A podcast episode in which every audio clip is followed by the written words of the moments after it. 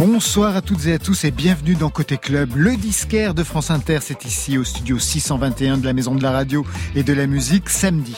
La France va commémorer une fête nationale, le Disquaire Day. Ici, c'est tous les jours la fête pour la scène française qui se donne rendez-vous de 22h à 23h à podcaster évidemment. Et nos invités tout en vinyle sont ce soir Jonathan Morali de Sid Matters et Francis Dordor. Francis Dordor qui signe une enquête, disquaire, une histoire. Et quelle histoire avec des fous furieux des passionnés compulsifs, des chanteurs qui ont débuté au comptoir de ces boutiques spécialisées, Elton John, David Bowie, Hervé Villard, un excellent vendeur qui avait pour cliente la Calas, qui chialait chez elle toute seule en écoutant Barbara.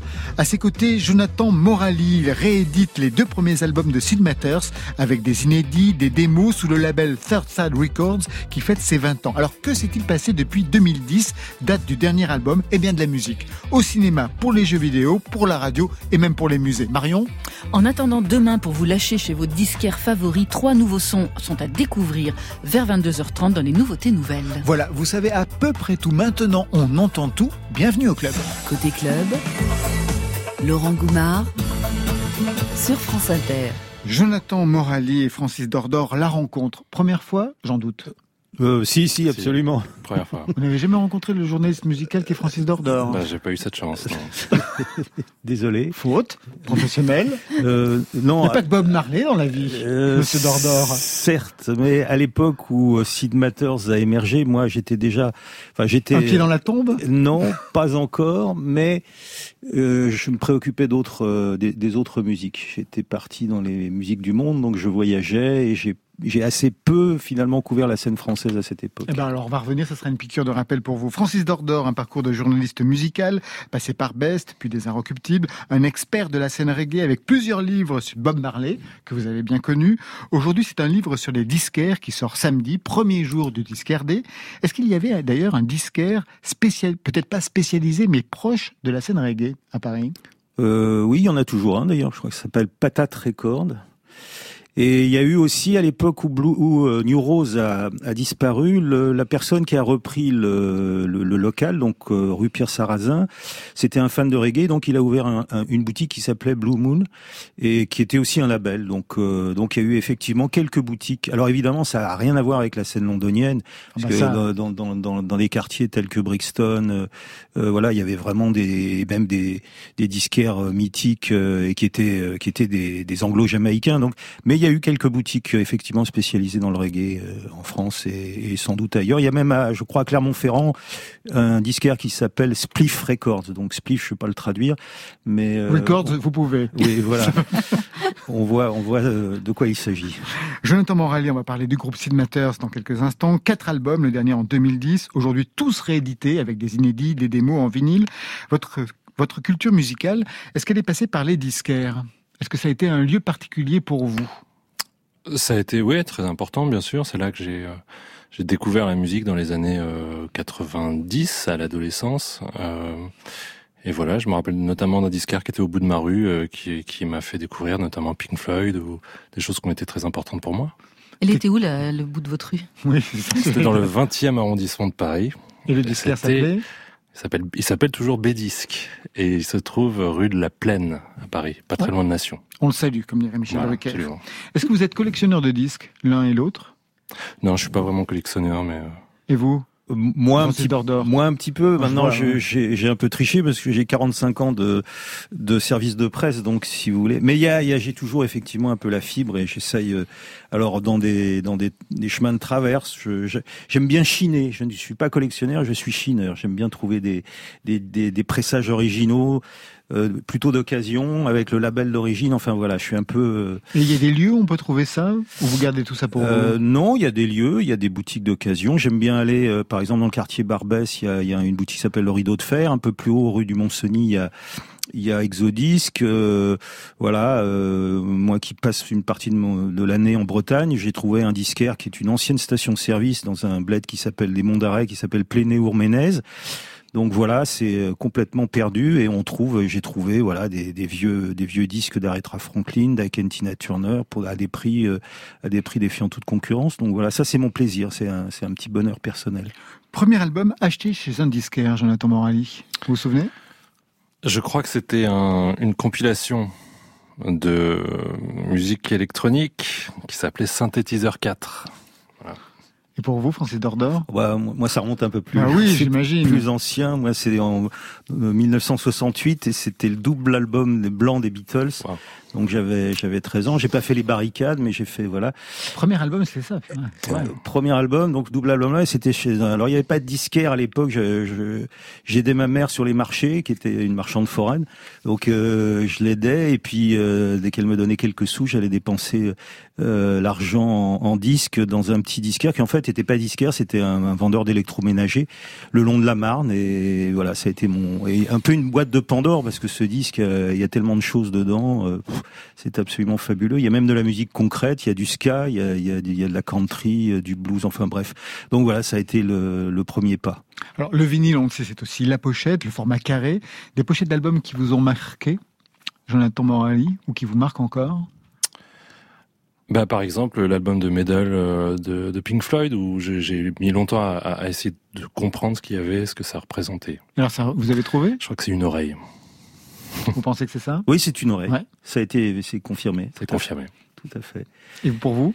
Euh, alors moi c'est un peu plus particulier, je dirais c'est Trout Mask Replica par euh, Captain Beefheart and the Magic Band. Donc c'est une tête de poisson euh, et c'est un voilà c'est un disque que j'ai eu le malheur d'écouter beaucoup trop tôt et c'était une forme de point de non-retour parce qu'une fois qu'on a écouté ça, on est c'est impossible qu'on revienne dans la j'allais dire dans la normalité voilà, dans les clous. Je peux imaginer. Encore une image pour se mettre en appétit par rapport à ce livre sur les disquaires. Quand on l'ouvre, on tombe direct sur une photo. Il y a Nico et Yves Adrien, dont on a parlé ici il y a quelques jours. Yves Adrien, rock critique, inspiré des années 70-80. On est en 73. Elle raconte quoi, cette photo? Quand on ouvre le livre, on tombe sur Nico et Yves Adrien. Yves Adrien qui était vendeur à l'époque. Enfin, j'ai fréquenté l'open market qui était euh, sur l'open market, ouais, bien sûr. difficile de. Alors si on y revient, je vais peut-être pas m'étendre, mais voilà, c'était euh, c'était en fait un lieu de passage où il y avait effectivement pas mal d'artistes et notamment Nico qui à ce moment-là vivait un peu à Paris et Yves Adrien qui a été le vendeur donc de Marc Zermati qui tenait l'open market. Et en fait, il y avait ils avaient pas le il y avait pas le téléphone dans la dans la boutique et donc il y avait un café qui s'appelait le Phare juste à côté, dont m'a beaucoup parlé d'ailleurs dans le livre euh, Chrissy Hine. Chrissy Hine des Pretenders. Des Pretenders. Et donc euh, voilà, on voit cette cette photo euh, euh, où il joue au flipper parce que c'était encore voilà, c'était avant les jeux vidéo, avant les arcades, tout ça. Il y avait ce ce ce, ce, billard électronique fantastique qui a qui a qui a animé nos, nos après-midi. voilà. Francis Dordor, c'est vraiment votre jour, c'est votre day. Vous avez accepté de jouer le disquaire, mais pour un seul titre que vous avez pioché dans la playlist de France Inter, le groupe Marquis avec Étienne Dao, un hommage à la scène rennaise? Un hommage à la scène rennaise, un hommage aussi, un, un lien aussi par rapport à mon bouquin, parce que en l'occurrence Étienne est, a été a été disquaire à Rennes. Exactement. Ouais. Et euh, il m'a accordé un entretien, euh, voilà, sur ce sujet. Donc on parle de cela, et puis également Franck Darcel. Et ces gens en fait se sont beaucoup, souvent assez assez souvent rencontrés dans des dans des dans des boutiques. Hein. Ça a été le cas pour euh, Disque 2000, qui a été une des boutiques euh, importantes de la de, de Rennes, et puis aussi euh, Rennes Musique, qui a été aussi un lieu important de la, de la scène rennaise. Donc voilà, c'était par rapport à ça à dire que ça a été aussi ces disquaires ça, ont, été aussi des, des formes de d'incubateurs. Ça a été aussi des lieux de rencontre euh, assez importants. C'est le cas de, bon, voilà pour la scène rouennaise, pour le Havre. Enfin voilà pour. Euh, le Havre, c'était dans une ancienne euh, poissonnerie. Oui, qui s'appelait Crazy Little Thing, qui a été qui a été tenue, qui a été ouverte, inaugurée par un, un, un journaliste très influent pour moi qui s'appelle Philippe Garnier, qui est aujourd'hui aux États-Unis et qui qui collabore avec le journal, avec le quotidien Libération. Et donc voilà, c'est un peu cette référence. Et puis bon, bah, Dao, euh, Dao Marquis, je trouvais que ça fait du sens. C'est aussi par rapport à cette chanson, donc euh, est un hommage rendu à Philippe Pascal, l'ancien chanteur de Marquis de Sade, disparu euh, hélas trop tôt, puisque ça devait être le, grand retour de, de Marquis de Sade. Et puis euh, voilà, il est parti trop tôt. Donc c'est un très bel hommage, de très émouvant, comme sait le faire Étienne. et voilà.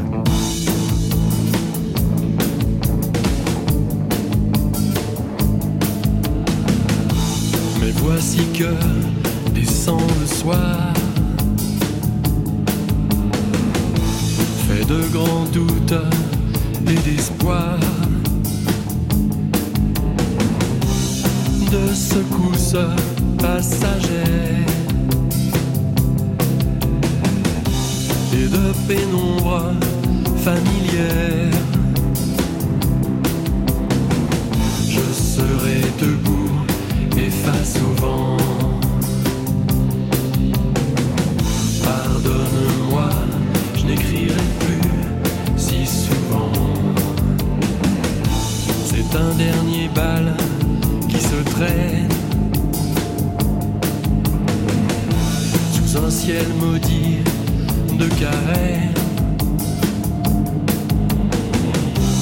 Serait-ce un phare ou ton signe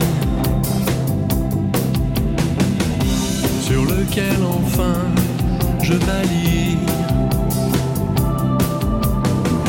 Je serai debout et face au vent.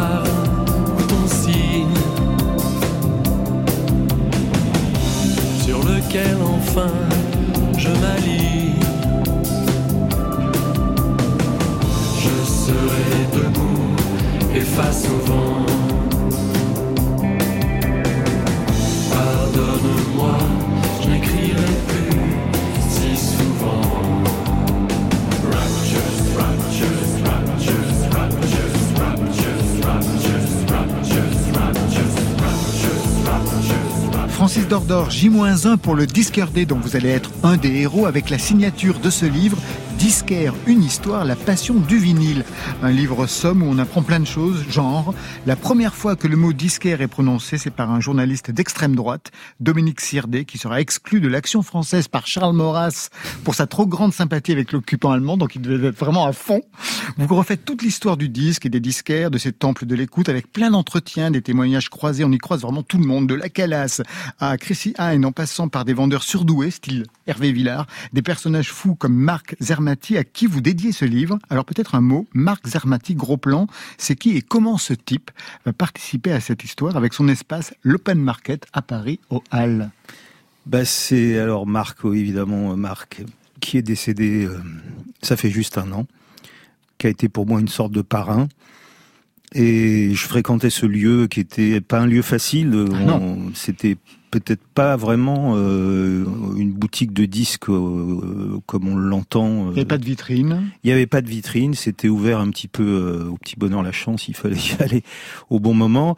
Et puis surtout, euh, il y avait très peu de disques euh, en fait, mais tout ce qui était dedans, et d'ailleurs euh, ce que dit Chrissy Hine, qui euh, l'a bien connu, puisqu'elle fréquentait l'Open, dont la cave a servi de salle de répétition pour bon nombre de groupes. Elle y chantait avec les franchises. Elle y a chanté avec les Frenchies. Il y avait Asphalt Jungle de, de Patrick Hudlin. Il y a eu, il y a eu Henry Paul. Enfin, plein, plein de groupes qui ont, qui ont répété là. Ty Luke de La Souris a commencé à fréquenter aussi euh, ce lieu. Enfin, bref. Voilà, c'était plus un lieu d'initiation qu'une boutique. Marc était pas quelqu'un de facile. C'était un caractère. Euh, Yves Adrien, qui était le vendeur, n'était pas facile non plus. Non, Un snobisme total. et d'après ce que dit Marc, Marc dit de, de Yves que par rapport à, à lui, il était Mère Teresa. Donc je, je, je sais pas. Mais moi, j'ai, j'ai- voilà, Yves Adrien m'a vendu euh, le Teenage Head des Flaming Groovies. Donc, euh, mais il me l'a, il me l'a pas vendu parce qu'il ne touchait pas l'argent. Il était, euh, il, c'est pour lui, c'était trop, voilà, trop trivial. Donc, il laissait un, un des, un des autres, un, un autre encaissé. Mais par contre, il y avait une forme de transmission, c'est-à-dire quand ils vous vendaient ce disque, on sentait que c'était, il y avait, il y avait quelque chose, une forme de message, il y avait un adoubement presque de l'ordre de la, la chevalerie moyenâgeuse. Donc voilà, c'était un lieu. Et lui avait une, un look absolument invraisemblable avec les cheveux qui lui descendaient jusqu'au bas du dos, euh, une veste en velours noir et chemise généralement avec un jabot. Un jabot. Enfin, il y avait quelque chose de d'extrêmement euh, aristocratique dans sa dans sa manière d'être, qui d'ailleurs transparaissait dans ses dans, dans ses articles. Dans ses bien sûr. Ouais, Parce qu'il a écrit quelques articles qui sont plus que des articles, ont été des manifestes. Je chante le rock électrique a changé complètement la face de la musique à cette époque-là. Et selon d'ailleurs euh, Malcolm McLaren et beaucoup de, témoins anglais, euh, le punk serait vraiment né euh, à cette époque-là au sein de l'open market. D'ailleurs, tous les, grands journalistes type Lester Banks, Nick Kent et compagnie étaient assez bluffés, émerveillés par ce côté voilà presque chapelle pure et dure quoi. Ce qui est intéressant, c'est de voir qu'en effet un disquaire pouvait être un lieu, une sorte de mini factory à, l'époque. Il y a Nico qui fait la cuisine au premier étage, donc il y a cette boutique absolument invraisemblable. En bas, il y a Chrissy Hind qui fait des répétitions dans, dans le local qui ressemble à une cave. Et en effet, c'est un lieu prescripteur et qui va donc, non pas inventer, mais qui va permettre l'avènement du punk en France, avec quand même un raté. C'est Patrick Edlin qui le rappelle pour euh, Marc Zermati. Il a quand même fait des conneries. La plus grosse étant de dire à Malcolm McLaren, ton groupe de petits merdeux, tu te les gardes, en parlant des Sex Pistols que McLaren voulait faire passer à Mont-de-Marsan. Oui, ça c'est absolument vrai. Oui, mais Marc avait cette espèce de, de c'était encore une fois, c'était un caractère difficile et il avait des, comme ça, des engouements et des rejets forcément euh, en proportion. Il marchait beaucoup à l'affectif et puis c'était quelqu'un d'une intransigeance incroyable. Cela dit, c'était aussi un lieu, par exemple, et je tiens à le rappeler que c'est là, par exemple, j'ai acheté mon premier album de Bob Marley des Wellers, Catch Fire. Preuve qu'il avait quand même aussi une ouverture. On trouvait des disques de, de, de jazz, de Coltrane, de Pharaoh Sanders, des choses qu'on trouvait absolument nulle part ailleurs. Donc c'était pas seulement un disque rock au sens pur et, dur du terme, c'était quelqu'un qui avait aussi une ouverture incroyable. C'est quelqu'un qui avait fréquenté Max Ernst, qui avait euh, une vie absolument incroyable. Il transmettait ça. Il y avait, il y avait ce, ce rôle de, de, de, transmetteur, de passeur. Et pour moi, il a, il a eu une, une importance décisive dans ma vie et dans ma carrière. Vous avez connu, euh, peut-être quand même, vous n'êtes pas aussi vieux. Vous avez connu l'époque où on pouvait écouter les disques euh, en cabine. En cabine? Non, ça, ça, ça, quand même pas. Ça, non, non, c'est arrivé. En cabine où on pouvait tout faire. Hein. D'ailleurs, ça raconte certains écoutaient les disques, d'autres baisaient comme des lapins. Oui, Miles Davis en particulier. Ça, Miles Davis sur les Champs Élysées dans cette boutique qui s'appelait Symphonia. Oui, alors c'est ce que raconte Hervé Villard. Bon, ça, ça, il raconte beaucoup de choses. Il, était excellent vendeur, manifestement. Il était extraordinaire. Il avait 14 ans, 15 ans. il, est, il est toujours extraordinaire raconteur. Enfin, c'est un conteur d'histoire fantastique. Et Sylvie Vartan a travaillé chez Symphonia à peu près au même moment que Hervé Villard, avant que, que ne démarre leur. Euh, elle a été vendeuse de disques. Oui, elle a été vendeuse. À la prochaine fois, on lui en parlera. Ouais, elle a été vendeuse euh, pendant très peu de temps. Elle voulait s'acheter un collier de perles couleur euh, émeraude, etc. Qu'elle et, et, la seule moyen de l'acheter qu'elle avait vu en vitrine sur les Champs-Élysées, c'était effectivement de travailler un petit peu parce qu'elle n'avait pas encore lancé sa carrière. Et en même temps, c'est effectivement le moment où elle lance son premier 45 tours. Et cette, cette mise en perspective de cette hmm. histoire et de l'importance qu'ont eu euh, les disquaires à travers ces, ces témoignages, je trouve, comme ça n'a jamais été raconté en France, euh, voilà, je me suis, j'ai pris la peine de le faire. Alors il y a un autre lieu très important, c'est le New Rose. On est toujours à Paris, même s'il y a des lieux, on va en parler tout à l'heure, dans le reste de la France. Le New Rose, avec à sa tête un duo, dont Patrick Maté, là aussi, à qui vous dédiez ce livre. Oui. Le New Rose, des dames, on écoute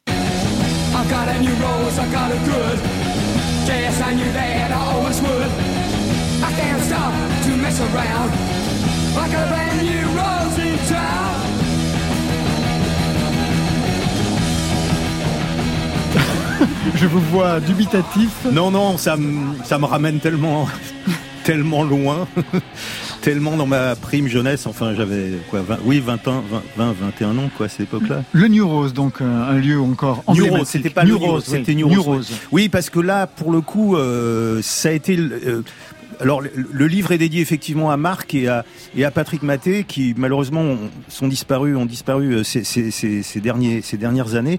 Et euh, Maté étant, Patrick Maté étant absolument l'inverse, le, contraire de de, de, Marc. Euh, Patrick Maté avait fait HEC, c'était quelqu'un qui était passé aussi en maison de disques, etc. Il avait une, une, vision assez, assez très très structurée et très rationnelle du, métier de disquaire. Et il avait saisi effectivement le, le, le bon moment pour euh, euh, voilà, il avait pris, euh, c'était le moment du punk, l'arrivée du punk, etc. Donc il est devenu, à travers deux boutiques, l'une qui s'appelait Music Box, mm. qui était de, de, la rue Saint-Sulpice, et ensuite New Rose qu'il a monté avec Louis Thévenon. Ça a été effectivement une boutique qui a été essentielle dans l'avènement effectivement du punk, dans son installation, et aussi un, un lieu très important parce que il est devenu distributeur, il est devenu label, il a signé des tas de choses. La, la souris déglinguée de, de Ty Luke a sorti son premier album sur sur euh, sur New Donc voilà, ça a été un lieu extrêmement important, une espèce de passerelle pour pour des tas de gens. Ce qui est intéressant dans le livre, c'est de voir qu'il y avait vraiment une géographie des disquaires. Donc les gens partaient dans le 6e arrondissement, dans le 4e arrondissement, du côté d'Odéon. Notamment au Odéon, il y avait une boutique qui s'appelait le Musique Action, 35 mètres carrés, peint en noir, avec au centre Christian Lavallée, un type bourru qui disait, c'était les seuls mots qu'il prononçait, ah pu, j'en ai plus de ça. Il fallait être infect pour être disquaire? Euh, bah, il y, a, y, a, une petite anecdote, c'est ce dont ce dont parle Miosek, euh, qui lui raconte effectivement ses années de disque, enfin ses années de sa, jeunesse à Brest, où il fréquentait un disquaire qui s'appelait euh, D3, le, la lettre D et le, chiffre 3, et, et, voilà. Alors il rencontrait, il allait la première fois qu'il est qu'il est rentré chez ce disquaire, euh, l'autre avait l'air tellement rébarbatif, et, et, et là Christophe Miosek il m'a dit c'était c'était bon signe, preuve qu'il fallait effectivement une forme d'intransigeance, c'est-à-dire qu'on devait avoir affaire à quelqu'un qui n'était pas a priori qu'un commerçant. Je pense que c'était ça l'essentiel. On attendait d'un disquaire quelque chose qui, qui quelqu'un qui fasse l'arborescence, qui nous parle, qui nous fasse un peu la, mythologie. Et il n'y avait que ces personnages-là qui, qui, qui, étaient susceptibles de le faire. Sid Matters, vous qui êtes d'une autre génération, comment vous regardez cette histoire? Est-ce que ça fait vieux combattant pour vous? Ben non, ça fait un peu rêver parce que au supermarché ou à la Fnac, il n'y a pas, a pas vraiment de, de mentor qui, qui vous dit quoi écouter. Donc. Euh. Mais à l'époque à la Fnac, parce qu'il y a eu toute une histoire de la Fnac. Au début, c'était pas si mal. Ouais, il y a eu des disquaires. Il y avait des super disquaires à la Fnac. Mais, mais moi, j'ai passé ma mon adolescence à la Fnac. C'était super la Fnac, mais c'est vrai que j'ai pas croisé de, de figures comme. Euh, comme on en entend ici, c'est-à-dire vraiment des espèces de, de passeurs un peu de, de la musique, euh, du rock et de la, la musique populaire. Quoi.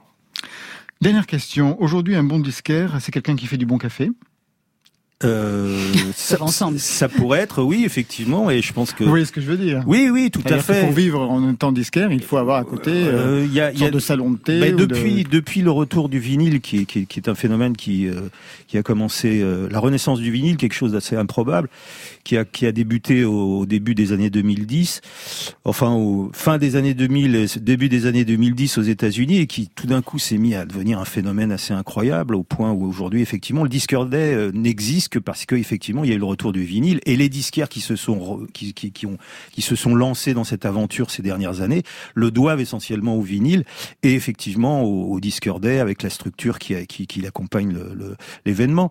Mais effectivement c'est un métier assez difficile. Alors il y a des gens qui ont complètement réinventé le métier. Effectivement il y a, il y a un disquaire à rue de Dunkerque qui s'appelle Walrus qui est tenu par deux anciennes deux anciennes vendeuses de, de la Fnac, Julie et Caroline et, et Walrus était devenu est devenu un disquaire euh, bistrot et donc où on peut effectivement boire un coup, boire un café et, euh, en même temps euh, écouter de la musique. Et ça, je pense que ça fait partie aussi des bah, nouvelles des nouvelles aventures, des nouvelles des nouvelles pistes pour pour pour pour perdurer, pour pour que le métier puisse subsister. Francis Dordor, vous restez avec nous. On a rendez-vous avec Sid Matters dans quelques instants. Avant de retrouver les nouveautés nouvelles de Marion Guilbault, je vous propose une révélation, rien de moins. Révélation masculine aux dernières victoires de la musique, c'est Hervé. Il fait son rodéo, un titre inédit apparu sur Hyper Prolongation, la version augmentée de son premier album Hyper. Je porte un visage couleur béton. Je porte le blouson que t'aimais bien sûrement. Je porte mes prisons, j'ai gardé espoir. Qu'est plus tes fantômes au parloir. Tout ce que j'entends, c'est ton sourire abstrait. T'as laissé derrière toi mardi dernier. Cette vie, c'est pâle, c'est fade. Sans toi, je vaux pas mieux qu'un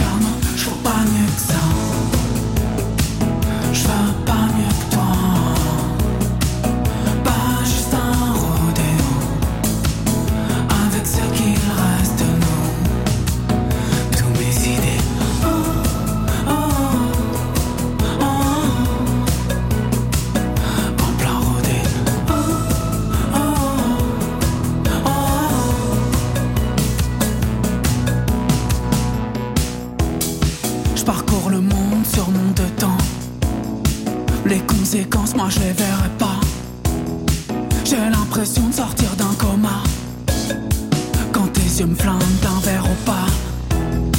Tout ce que j'attends, c'est ton four et abstrait. Je t'ai perdu, je savais plus combien j'étais. Cette vie, c'est pâle, c'est fade,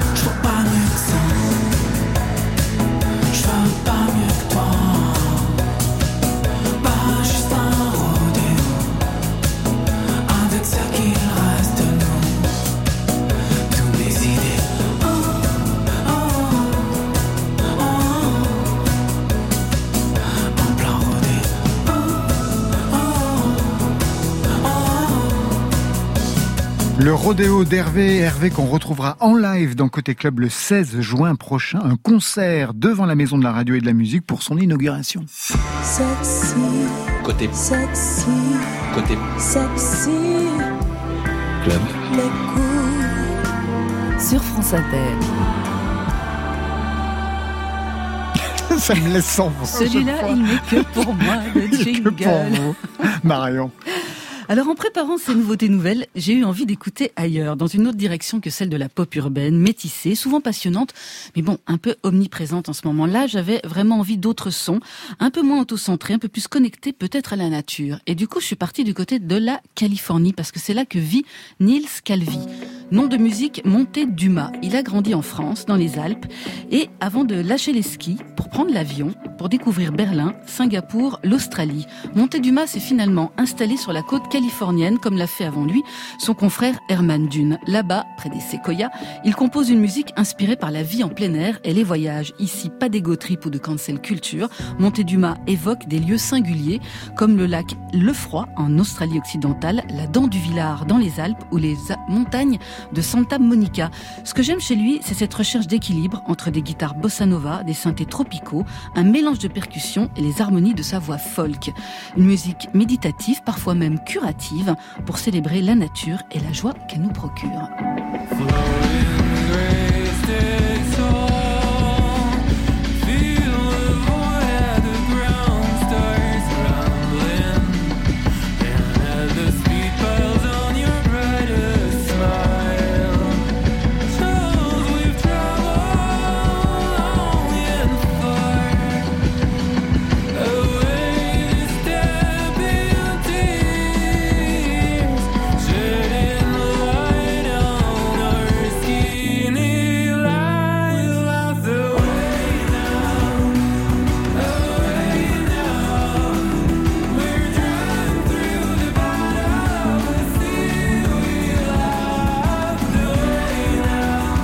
Monté Dumas, le titre s'appelle True Balance. Elle est à suivre sur un premier EP qui arrive en septembre.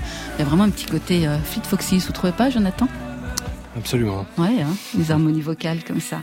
On va poursuivre avec une bromance, celle qui est née entre Baptiste W. Hamon et Julien Barbagallo, deux représentants d'une chanson nourrie d'un côté au folk américain, de l'autre à la pop anglaise.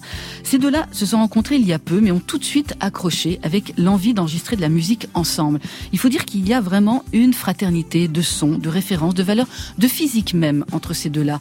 Un projet à quatre mains, à deux voix, qui a été retardé bien sûr par la Covid, mais qui a finalement vu le jour à distance avec des échanges de fichiers par-delà les océans.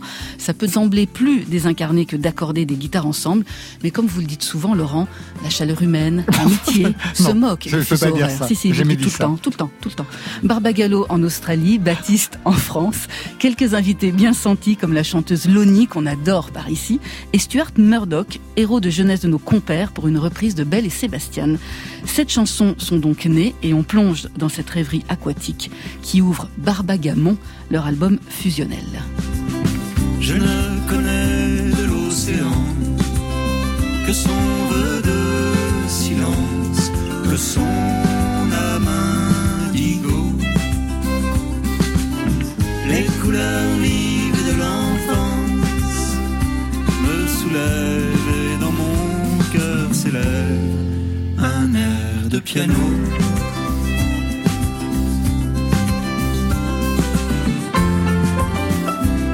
J'écoute l'eau.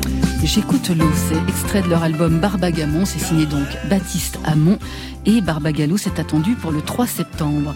De l'eau, il y en a aussi dans les nouvelles chansons de Gaël Faure, elles en sont irriguées et les a rassemblées sous le titre L'eau et la peau, avec une trame pop, des questions existentielles sur le pouvoir de changer notre relation à soi, aux autres et au monde, des thématiques qui sont présentes chez lui depuis un moment et sa récente expérience de chanter Giono avec le bruit du blé a certainement dû accentuer sa sensibilité. Après trois albums pour une major, Gaël Faure a choisi de redevenir son propre maître, de s'installer dans la Drôme, de ramener l'art près de la nature et de participer à son humble mesure à une décentralisation nécessaire. Et il y a vraiment tout gagné. Une puissance harmonique avec ce piano qui tombe amoureux d'une trompette, une libération avec sa voix soul qui s'élève pour goûter, comme il le chante, à la vraie richesse. Il y a une chose. Il y a une chose que je me dois de te dire. Cette chose est bien trop précieuse pour ne pas te l'offrir. Je veux te donner à toi tout le temps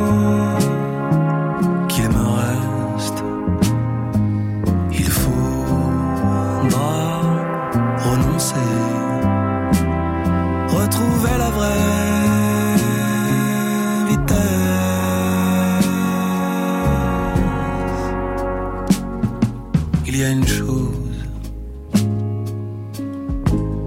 et pour cette chose, je suis prêt à me battre. Comprends-tu qu'il s'agirait là de ne plus se débattre?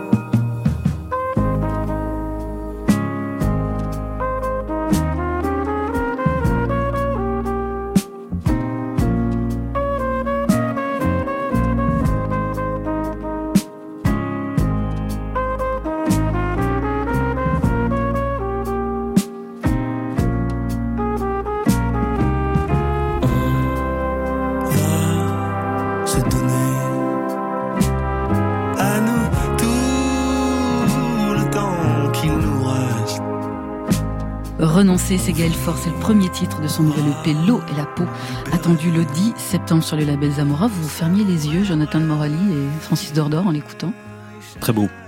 Oui, c'est beau. Moi, je me rends pas compte quand, que je ferme les yeux quand j'écoute la musique, mais c'est comme ça que je, j'aime l'écouter. Côté club. Sur France Inter. Discardé J-1 ce soir avec nos deux invités, Francis Dordor et Jonathan Morali pour Sid Matters, une rétrospective, une mini rétrospective en vinyle des deux premiers albums sous le label Third Records qui fête ses 20 ans. Exactement. Deux albums donc avec une signature vocale, douceur des arpèges, une folk mélancolique, très mélodique, une pop atmosphérique. On va refaire l'histoire en quelques titres et en anglais. Premier single 2003, And Then Start Again.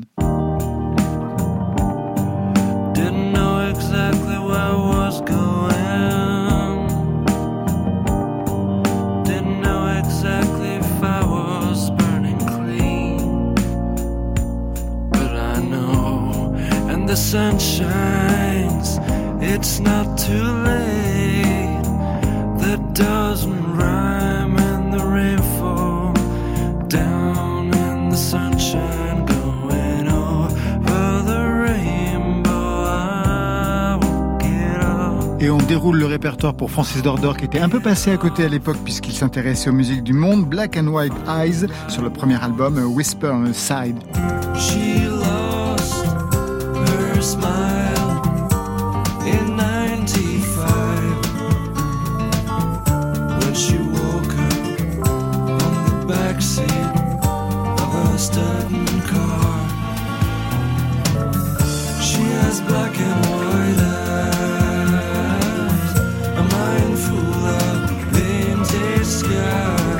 Alors lui, il n'est pas réédité cet album, mais on va quand même en écouter un extrait pour juste une piqûre de rappel. L'album c'était Bro- Brothers Ocean en 2010. You stay hidden in the shadows of the lane between the road and the old house. A thousand lonely streets, let me run, let me run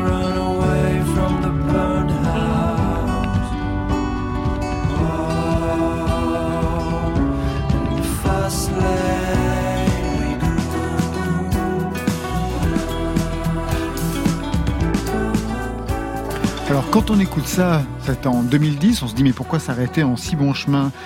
Plus d'albums, il y a eu plein d'autres choses, hein, on va en parler, il y a eu le cinéma, les jeux vidéo, il y a eu quelque chose au Louvre d'Abu Dhabi, il y a quelque chose avec la radio, sur France Culture, plus d'albums, comment on l'explique ce silence discographique, il est dû à quoi?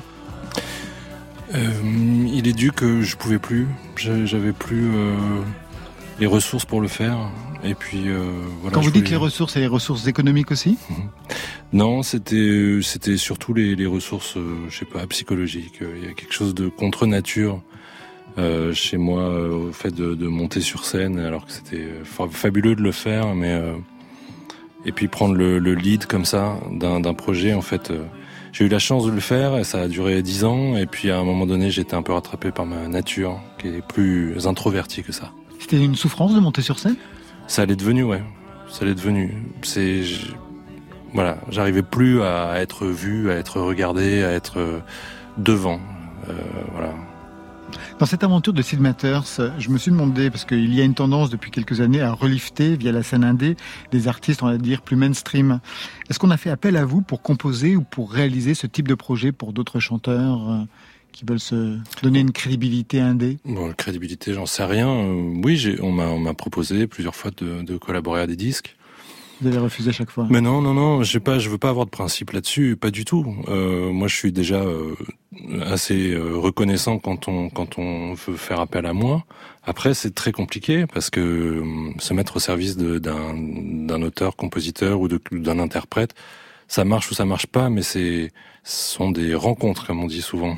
Et, euh, et puis voilà, c'est- très rare de pouvoir euh, de pouvoir rencontrer quelqu'un avec qui on a l'impression qu'on peut faire quelque chose et on peut qu'on peut lui apporter quelque chose quoi. Qui aurait pu faire appel à vous? Je j'ai pas de nom comme ça, mais, euh, mais voilà, j'ai fait des essais pour des gens qui, qui m'ont appelé et ça, je sais pas, ça m'est arrivé de dire bah je suis désolé, j'ai l'impression que ça marche pas ce que je fais là, donc je vais je vais pas, voilà, mais je suis pas très fort pour tout ça, moi je suis un peu Des gens comme Vanessa Paradis, par exemple? Non. Non, alors que ça aurait pu bien marcher, justement, ouais. Je ça. Ben, euh, ouais, ouais. Après, il faut rencontrer les gens, Ouais. il faut leur parler, il faut faire, euh, faut faire un truc un peu de que j'ai un peu de mal à faire, mais euh, mais j'ai pas de principe contre ça, ou bien au contraire. Dans un entretien, je lisais euh, Nous n'avons jamais eu beaucoup de moyens, beaucoup d'argent, beaucoup de notoriété. Ce qui peut être frustrant, c'est quand tu fais trois ou quatre concerts dans un pays, là, il commence à se passer quelque chose, tu peux rencontrer des gens, sauf que tu n'as plus de thunes. Est-ce que ces difficultés expliquent aussi ce retrait discographique? Parce qu'on peut continuer à faire des disques sans pour autant monter sur scène, écouter une Françoise Hardy, par exemple. Je crois, je crois pas. On avait, euh, on a, on a fait euh, le tour du monde en jouant un peu partout, etc. C'est vrai que parfois on comprend mal la, la certaines politiques de, de, de tourneurs ou de maisons de disques qui effectivement vous font aller jouer un, peu loin et puis un peu pour rien dans le sens où on n'a pas les moyens de rester là-bas, on n'a pas les moyens de aussi euh, de, de développer des, des peut-être des, des publics et des carrières là-bas. Mais voilà. Après, euh, nous, on a toujours été effectivement dans un, un truc assez, assez indépendant, euh, de, de niche. Mais c'est, c'est pas ça qui, qui m'a fait arrêter. C'est pas, c'est pas pour, euh, à la fin de la, de, de- des tournées de Cinémateurs, c'est plutôt là que ça marchait le mieux. hein. Mais Tout de suite, on va réécouter Obstacle, un extrait du deuxième album, un titre qu'on a entendu dans la série américaine Newport Beach, et puis dans le jeu vidéo Life is Strange, et ça on va y revenir.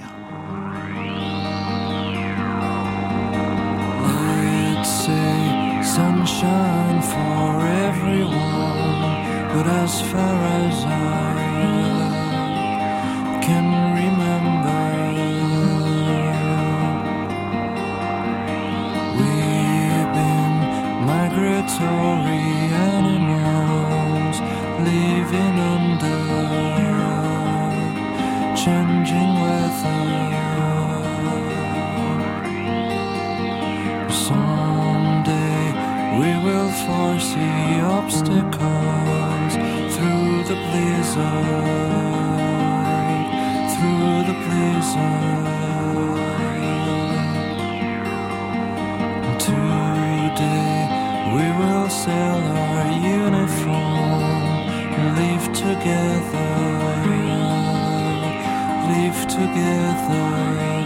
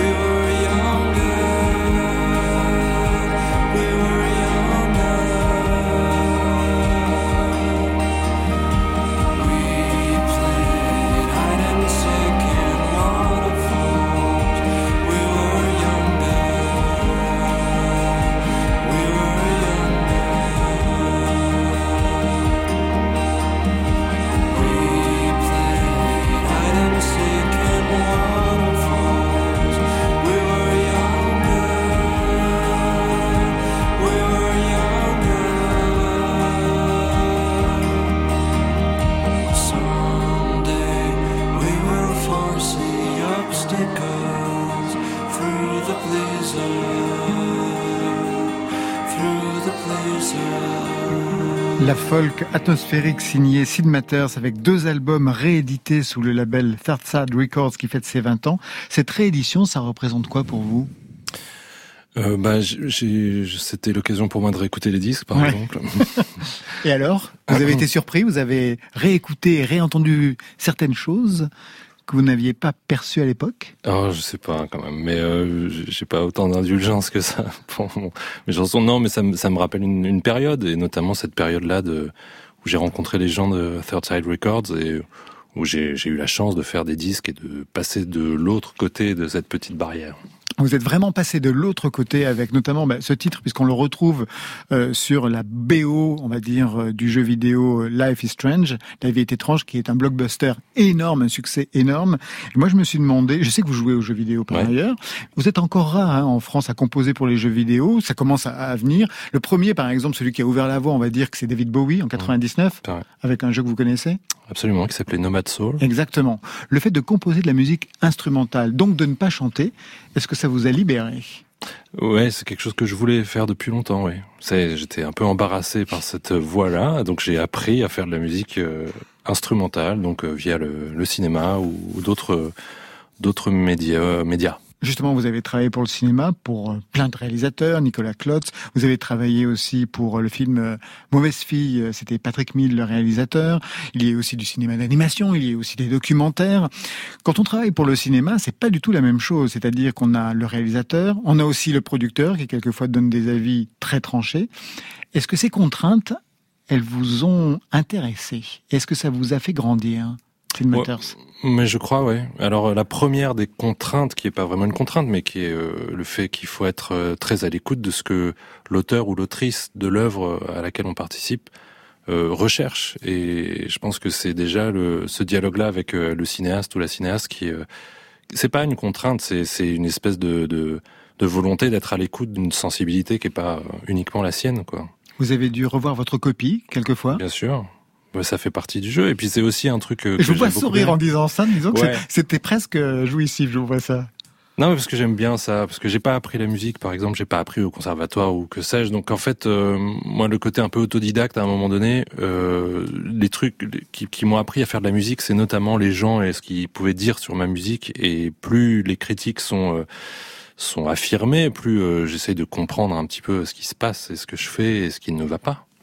Tout à l'heure, quand on vous a demandé si vous aviez déjà euh, composé euh, pour d'autres, vous aviez l'air de dire justement, vous n'aimiez pas euh, forcément, cette... enfin que ça avait été compliqué de revoir votre copie, peut-être pour des gens qui vous avaient demandé des choses. Et là, pour le cinéma, ça a l'air d'être beaucoup plus facile. Est-ce que c'est parce que c'est d'autres, c'est un autre art finalement, c'est autre chose? Euh, non, mais c'est pas difficile de revoir ma copie, vraiment pas. C'est simplement que parfois on n'y arrive pas. Je veux dire, moi j'essaye de, de, de faire des choses. Je suis très impressionné aussi par les gens. Euh, Vous, vous pouvez être appelé par des par des gens qui euh, que vous aimez, euh, des, des- que ce soit des des- d'ailleurs des musiciens, euh, des chanteurs ou euh, ou des cinéastes. Mais après, il faut être aussi, euh, il faut pouvoir donner quelque chose en fait. Voilà. Donc c'est je l'ai revu, mais quand on, le revoit- on la revoit dix fois et que ça va pas, on se dit bon. Bon, alors oui, non, on passe à autre Allez. chose. Francis Dordor, vous avez été musicien aussi? Très brièvement. Dans un lycée, au lycée, dans un garage avec des potes? Ouais, entre autres, et on avait formé un groupe avec euh, Philippe Manœuvre et, et quelques confrères qui s'appelait les Rock Critics. Lui, lui était batteur, moi j'étais bassiste et comme c'était ma période jamaïcaine, j'apprenais la basse. Donc voilà, mais ça a pas duré très longtemps. Donc voilà, on, on- on répétait en fait dans les caves de, de Métal Hurlant, de- des humanoïdes associés, qui était euh, voilà le, le- le lieu où travaillait Philippe. Il y a eu plein d'autres projets. Je regardais vraiment la discographie impressionnante en, BO, mais aussi des expériences, notamment du côté de l'art. Vous avez fait une création musicale pour le Louvre d'Abu Dhabi en 2019. Ça consistait en quoi, Matters Alors, euh, c'était des gens de, que j'avais euh, rencontrés à France Culture d'ailleurs qui m'avaient euh, proposé de faire ça. Ça consistait en quoi? C'est-à-dire que c'était des, des casques connectés et géolocalisés et qui faisaient qu'en fait il fallait que je compose la musique pour euh, l'intégralité d'une espèce de balade dans le dans le musée en fonction de ce que les gens voyaient, dans quelle pièce ils étaient ou leur même leur euh, leur la façon dont ils étaient euh, positionnés par rapport à telle ou telle œuvre il y avait un mixage dynamique de la musique. Donc on a, il fallait créer des espèces de pièces musicales un peu particulières avec des variations d'instrumentation euh, en fonction de ce que faisait ça. Ça ressemble un peu au jeu vidéo, en fonction de ce Ouais. que faisait le, le, le visiteur. Travailler pour le jeu vidéo et le cinéma, c'est pas du tout pareil. Il y a des questions de temporalité totalement différentes, en fait. Ah ouais, ouais, parce qu'il n'y a pas la, la, la contrainte du montage Ouais. euh, de l'image qu'il y a au cinéma, qu'il n'y a pas dans le jeu vidéo, qu'il n'y a pas. Et euh, oui, oui, c'est très différent. Mais la, la contrainte du cinéma de, de synchroniser ou qu'il se passe quelque chose avec l'image, avec telle scène, euh, c'est très intéressant, mais ça peut être euh, parfois euh, un peu contraignant. Là où dans le jeu vidéo, euh, la musique, elle est faite en en concomitance avec avec le, le, le jeu et le développement. Donc il y a beaucoup plus de, je trouve, de, de fluidité. Vous jouez à quel type de jeu? Euh, pff, des jeux un peu chiants, de, de stratégie, des trucs un peu comme ça. En fait, je joue un peu aux échecs, quoi, mais euh, sur un ordinateur, quoi. D'accord, vous ne dégommez pas des gens dans des villes invraisemblables? J'ai passé l'âge. c'est parfait. J'en Ça, ai dégommé. C'est parfait, ce sera le mot de la fin. On va se quitter avec Delgrès qui, eux, en ont assez, assez. Alors que nous, on dirait plutôt encore, encore dans Côté Club.